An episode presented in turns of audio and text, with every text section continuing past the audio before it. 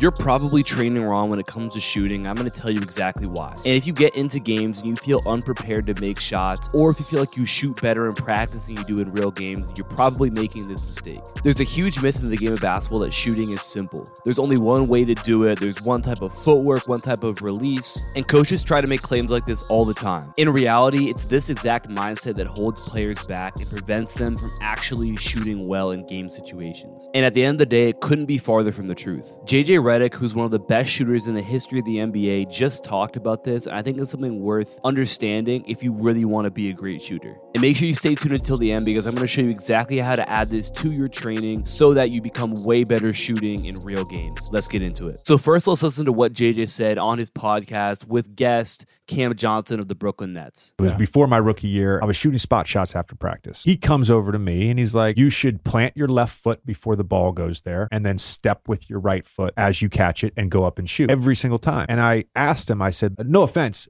but how many times in a season am I actually going to shoot that way? I might go five or six games without shooting with a left foot planted right foot. And this is what I, I drives me crazy when I watch guys shoot spot shots. They do the same footwork every time. Ooh, I'm big on that. Because every time, like I come off a pin this way, you shoot the gap. I got to do something different with my feet. I don't have to think about it. And I had a coach in college that was very stickler on left right footwork. We worked it, we worked it, we worked it. But over time, I became of the mindset that you have to have them all and you have to have them all readily available because in a split second, you have to be comfortable choosing the one that's the most efficient, that gives you the best balance, that gives you the best elevation, that gives you the best chance of making the shot. Now, the first thing that both these guys mentioned is that they had coaches who tried to get them to shoot the same way every time. And in this case, it was the same exact footwork every time. And keep in mind, these are coaches at the NBA level and at the elite Division One level. So if those guys are saying stuff like that to them, then it's very likely that if you're watching, you've probably had a coach say something similar to you in terms of, hey, you should step this way every time. Hey, make it repeatable, something along those lines. And both those guys, though, pushed back on that because they realized that there was more to it than what they were being told. They actually thought about it, they looked at the film, and they realized that hey i need to be able to do more than just that certain footwork if i want to be successful in games and they recognize that the game is very unpredictable. You're not going to be able to set yourself up in the same exact position every time. Passes come from different directions. You don't always know if it's going to be a good pass or a bad pass, or if there's going to be defense closing out to one side of you or the other. So, shooting with the same footwork doesn't prepare you to be successful in games. Just as a side note, I think this is a really important thing to recognize is that both of these guys didn't just take what their coaches said at face value. I think there's a lot of myths that get pushed around from coaches because it's the same things that they heard growing up and they've never challenged them. So now they just kind of parlay that into players today. And I think it's important that you genuinely question everything you're being told so that you can see, like, hey, is this real or is this not? At the end of the day, it's very different for those two as well because if you're both of those guys, you make your livelihood based on your ability to make shots, right? If you don't make shots, it doesn't matter if you listen to your coach. If you don't make shots in games, you don't have a job, right? So those guys have to be really, really cognizant of that, and they have to continually ask themselves, "Hey, what do I need to do to be at my best?" Right? That's a that's a professional mindset that these guys have taken when it comes to shooting. And I think that players can really benefit from adopting this same mindset as well when it comes to their game overall, right? Don't just accept what's being said to you. Really do the research um, and figure out what works best, right? What is the true answer? And I think when you do this, you're going to really be able to optimize your game, uh, especially when it comes to shooting. No two shots you're going to shoot in a game are going to be exactly the same. And you can't predict how good a pass is going to be or how bad a pass is going to be, if it's going to be high or low or to the right or to the left. You can't determine you know, you can't predetermine uh, is there going to be a defender who's rushing me or closing out to my right side or whatever the case may be, every shot is going to be a little bit different, right? There's a million different things that could happen that could impact the type of footwork you're going to have to use for a shot. So, like Cam Johnson said, it's important to have all the options available to you so that you can pick and choose which one is going to be the best one in the situation that you're in, right? Because you're going to be in a lot of different situations. They're all going to be a little bit different. So you have to have options. But if you only ever work on what type of footwork, like their coaches were trying to get them to do, then you're going to be very unprepared when the situation calls for you to try something different. Hey, you're going to have to use a hop on this one to get your shot off quick enough or on balance enough instead of a 1 2. And if you haven't worked on that, you're probably going to miss that shot And again, for these guys, if you can't make that shot in that situation repeatedly, you don't have a job anymore and you, you're not getting paid, right? Or if you're at, you know, if you're in college, like, you know, Cam Johnson was at the time, you get recruited over. Now you're not playing anymore. You got to transfer. Like all these different things happen if you don't make shots. So it's important that you prepare yourself. And there's a really major, major point that JJ makes right after this. Why is it all important? Because if I only practice one way and one thing is off, guess what? I'm not getting my shot off. Yep. I'm not getting my shot off. Nope. So, what does this all mean for you? I think it's important for you to understand that you can't just work on spot shooting the exact same way every single time. Meaning, like JJ said, just going through spot up shooting where your feet never change, you're standing in the same exact spot every single shot, that's not realistic at all, right? So, just kind of cut that from what you're doing. And it's very easy to make it more game like, make it much more effective, and to add variability to this. That's what essentially what we're trying to do is add variability, which just means making each rep a little bit different because, like we said, in a game, each shot is going to be a little bit different, whether it's the feet, the momentum, whatever the case may be. We want to be able to simulate as, that as much as possible in our training so that we're prepared for it. One rep might have a certain type of footwork. You might step left right into your shot, and the next rep might be a hop and the next one might be a right left, and the next one might be off of a back pedal, or you might sprint into it. And taking that into your training and saying, okay, this rep is going to be left right. Now, second rep is going to be right left. Third rep is going to be hop. Fourth rep is going to be a back pedal. And now we're getting variability from shot to shot, and we're working on being able to any given time get to any of those footworks and be able to make that shot because that's how a game is and that's the demand that it's going to be placed upon you in a game. So let's go through exactly what this could look like for you. i will put this up on the screen so you can see it.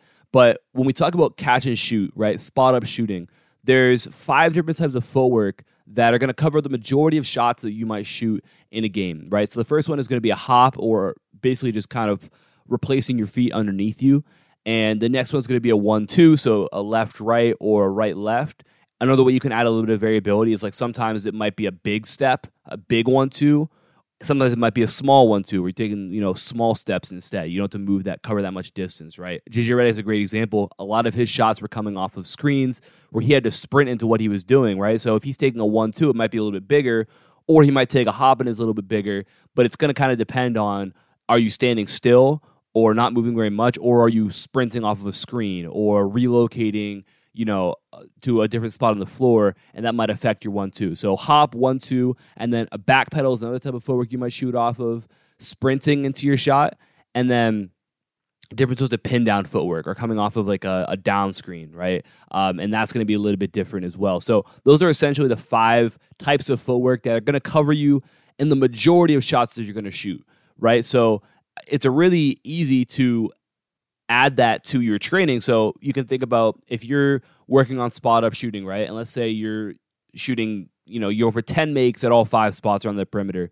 Instead of just shooting those 10 shots the same exact way every time, you alternate every single time. Okay, the first time was a hop, now it's a 1 2. Now it's a 1 2, but it's the other foot stepping first. Now it's a back pedal. Now it's a sprint.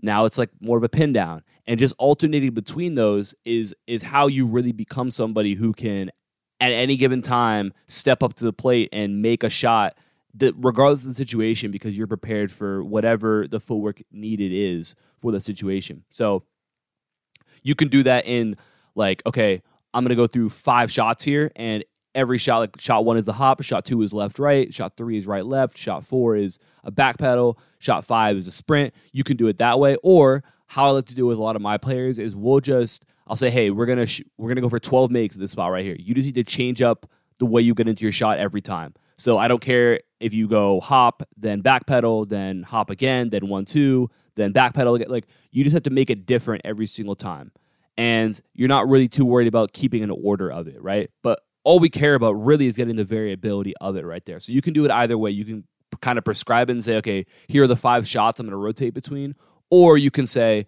okay, I just I got to make 10 or 12 shots, whatever the case is, and I just have to make sure that it's different every single time, right? Either way is great. So that's why you can do it for off of the catch. And then when we look at off of the dribble, we have really four types of forward that's going to cover us. Again, the majority of situations, we have the hop, we have the one two where we're stepping inside outside, we have the one two where we're stepping outside foot then inside foot, and then we have different sorts of stops or different sorts of creative stops. So this could be a step back, this could be a punch drag, this could be a snatch, this could be an inverted drag. And if you guys don't know what I'm talking about with that that those terminology that terminology, click the top link in my description below. Get my free Elite Perimeter Scorer program where we go through a lot of these different footworks, the stops, so you'll know what I'm talking about if you've been through that. Again, completely free, so check that out. And so those four things, right? Also into the hop, inside, outside, outside, inside, and then different sorts of stops is going to cover you the majority of situations you're going to shoot off the dribble. And again, it's going to make you much more prepared for any game situation you may face where it may require a different type of footwork depending on how the defender's playing you, how much space you have, how much time you have. All those different sorts of factors can play into that, right? And what you're going to see, we can kind of treat the same as off of the catch, right? You might just go through and hey, I'm gonna make ten shots, but my footwork's gotta be a little different. Or you can go through first shot's gonna be this, second shot's gonna be that, and go through all four. That's completely fine as well.